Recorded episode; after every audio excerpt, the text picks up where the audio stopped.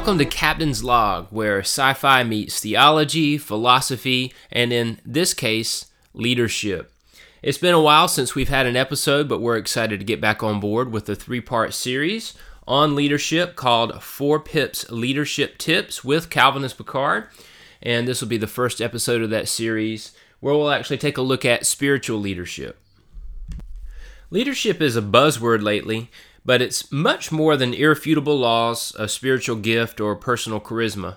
Over the next few episodes, we'll be taking a look at several aspects of leadership and try to go a bit deeper than the pop psychology approaches that tend to dominate the conversation. In this episode, we will explore some key spiritual aspects to leadership. In episode 13, we'll examine emotional intelligence. And in episode 14, we will examine several practical leadership aspects worth considering and learn from research as well as experience. And of course, we'll draw nerdy comparisons from Star Trek along the way.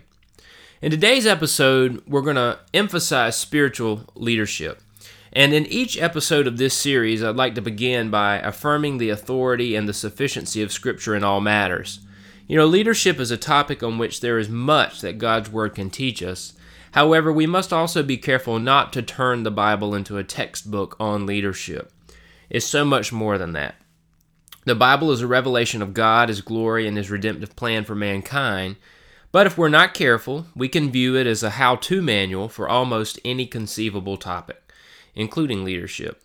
Spiritual leadership is much more than a few carefully chosen, out of context Bible verses strung together to make a point. But for this episode, we will focus on three key aspects wisdom, initiative, and grace. The first aspect we'd like to focus on is wisdom. There are several things that we should consider and think about in depth as we uh, try to make sure that leadership is a topic that we engage in with wisdom and that that's a trait that we use in our leadership capacities. Wisdom in leadership begins but does not end with knowledge. Leaders must have a framework of understanding that seeks, communicates, and advances truth. Of course, for followers of Christ, this means the truth revealed by God, which is primarily through Scripture. This forms the worldview of the leader and their operating paradigm, whether they are in business, education, construction, ministry, healthcare, or any other field for that matter. Additionally, being surrounded by excellent counsel leads to a chorus. Being isolated leads to cacophony. One of the ways I had a tendency to lead was to go into isolation, to formulate a vision, plan, approach, or philosophy, and then come back to present that as the way forward. Now, there are several problems with that. First, it presumes that I alone have the ability to truly mine wisdom and a plan for a path forward. Second, it diminishes the contributions of others as well as their buy in upon implementation. So let me encourage you to consider the wisdom of wise counsel and surrounding yourself with others in terms of formulating a vision, in formulating a plan, and in formulating a philosophical approach to anything that you do. Wisdom is not merely crunching numbers and arriving at a logical conclusion. Rather, it is assessing, weighing, and making a good decision in a timely manner. Spock, after all, said that Logic is the beginning of wisdom, not the end. Information gathering is not the same as wisdom, though it may start there. I myself, as an INFJ on the Myers Briggs personality type scale, have to be mindful of my tendency to overanalyze and become paralyzed in the process. And that leads to the next key aspect of spiritual leadership that I'd like to emphasize, which is initiative. Ironically, it was initiative that put me into leadership positions early on.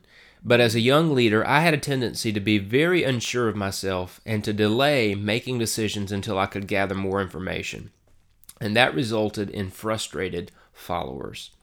In what might be called the paralysis of analysis, we can often become immobilized while seeking the perfect scenario.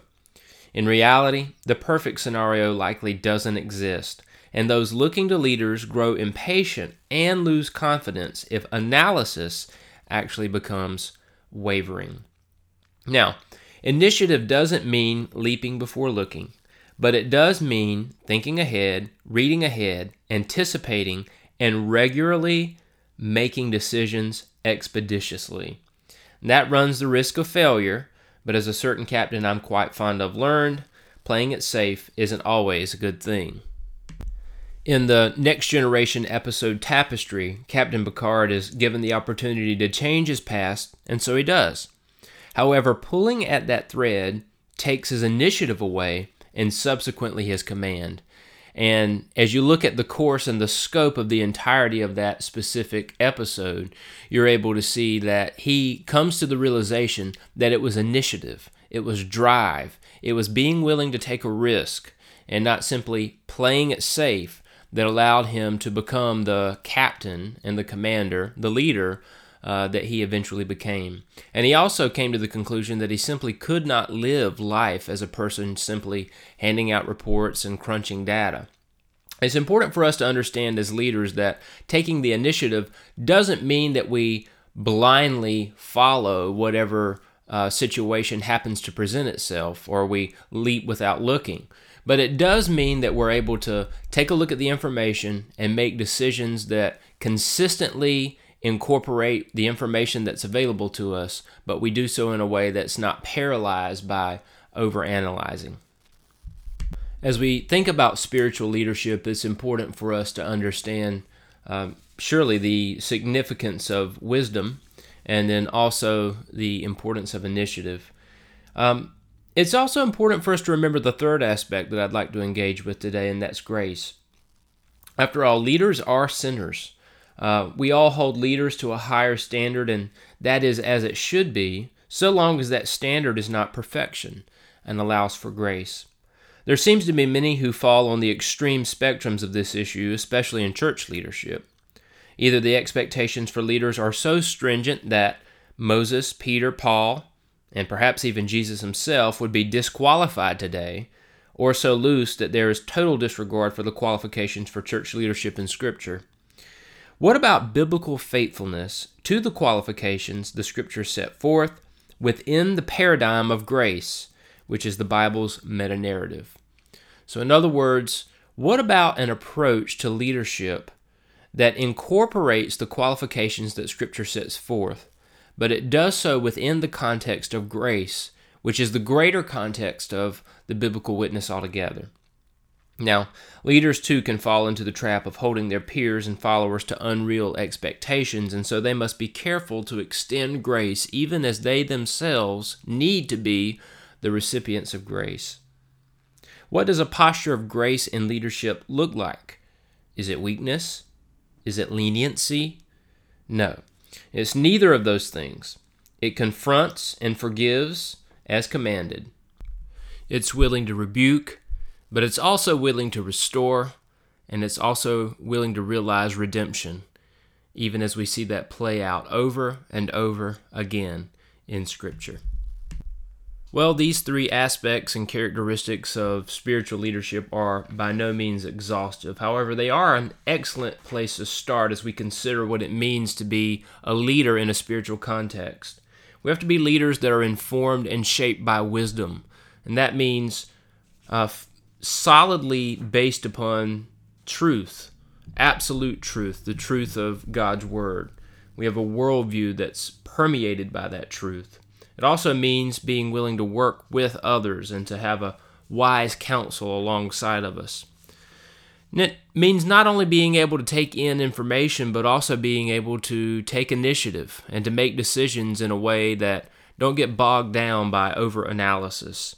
It also means that we engage with and are the recipients of grace. Now, for this episode, as we transition to uh, a little bit more of a nerdy aspect of the uh, podcast, uh, I ran a poll on Twitter and Facebook and have compiled the results and comments. I asked which captain was the best leader and gave the options for Kirk, Picard, Sisko, or Janeway. There was an excellent response, so thanks to everyone for voting and interacting. And I actually ran the poll both on Twitter and on Facebook, and so I'll give you the breakdown. On Facebook, there were 8 votes for Kirk, 28 votes for Picard, 10 votes for Sisko, and 5 votes for Janeway. And then for Twitter, the breakdown is in percentages. So Uh, Kirk had 13% of the vote. Picard had 68% of the vote. Sisko had 9% of the vote. And Janeway had 10% of the vote. So if you just look at it with a bird's eye view, so to speak, uh, Picard overwhelmingly was the pick for the best leader. There are also several comments, so thanks to everybody for uh, contributing to the conversation, and I'll, I'll share these.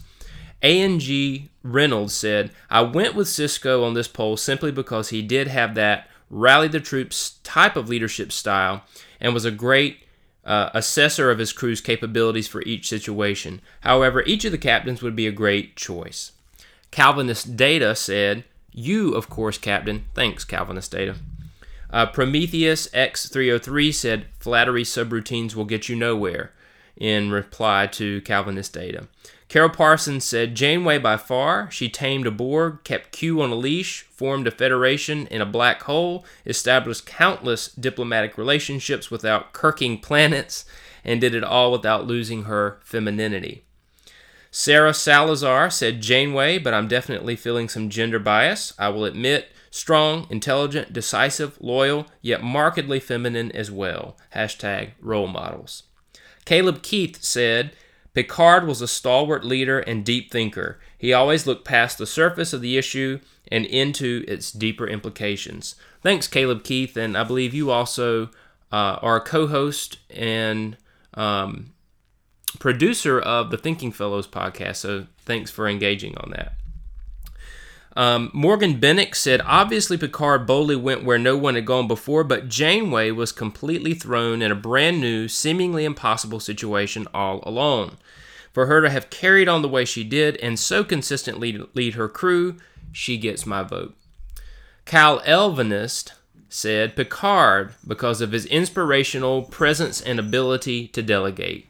He also ran a briefing room like nobody's business just sat there while everyone else pontificated and then said, okay, let's do that. Then he got the credit for the mission success. Genius. Uh, Levi said, I voted Sisko, but that's only because Captain Archer wasn't on the list. Daniel Harper said, torn between Picard and Janeway, Janeway took essentially enemies of Starfleet and made them allies and had to deal with the cohesion issues of two groups. Picard was an avid learner and teacher. Adam Charles Young said both Picard and Sisko were superb leaders. Personally, I prefer Picard's style. I want a leader always calm, slightly detached, somewhat above everyone else's, but willing to show vulnerability at just the right moment to remind us he is human and we too can rise above all that is around us. Jay said, I want the stoic philosopher that Picard embodies to lead me a man that has a high appreciation for areas like philosophy, art, science, literature, and archaeology. Melissa Eubank said, Me like punches and kicks, Kirk best, Kirk best puncher. Lauren Daniels said Picard because integrity. Zach Hicks said, When it comes to Picard or Sisko, it really depends on what situation we're going into. I'd rather go into battle with Sisko, I'd rather avoid that battle with Picard. Chris uh, Pufal said, For me, it boils down to Sisko or Janeway, but I'm going Janeway. Of the two, she got dealt the worst hand. New ship, new crew, lost on the outset of their first mission, no star bases, no federation, no friends except what they're able to make along the way. Tiny ship, comparatively, to be living on long term, and the audacity to think, hey, we're going to get home, and does so. Todd Hoover said, Sisko, he didn't take crap from anyone and had to be very diplomatic in dealing with the Bajoran Federation relationship, and he had to deal with the Cardassians and the Dominion. And of course, what makes him the best is that he liked baseball. Trudy Lee said, My favorite is the one I'm currently watching.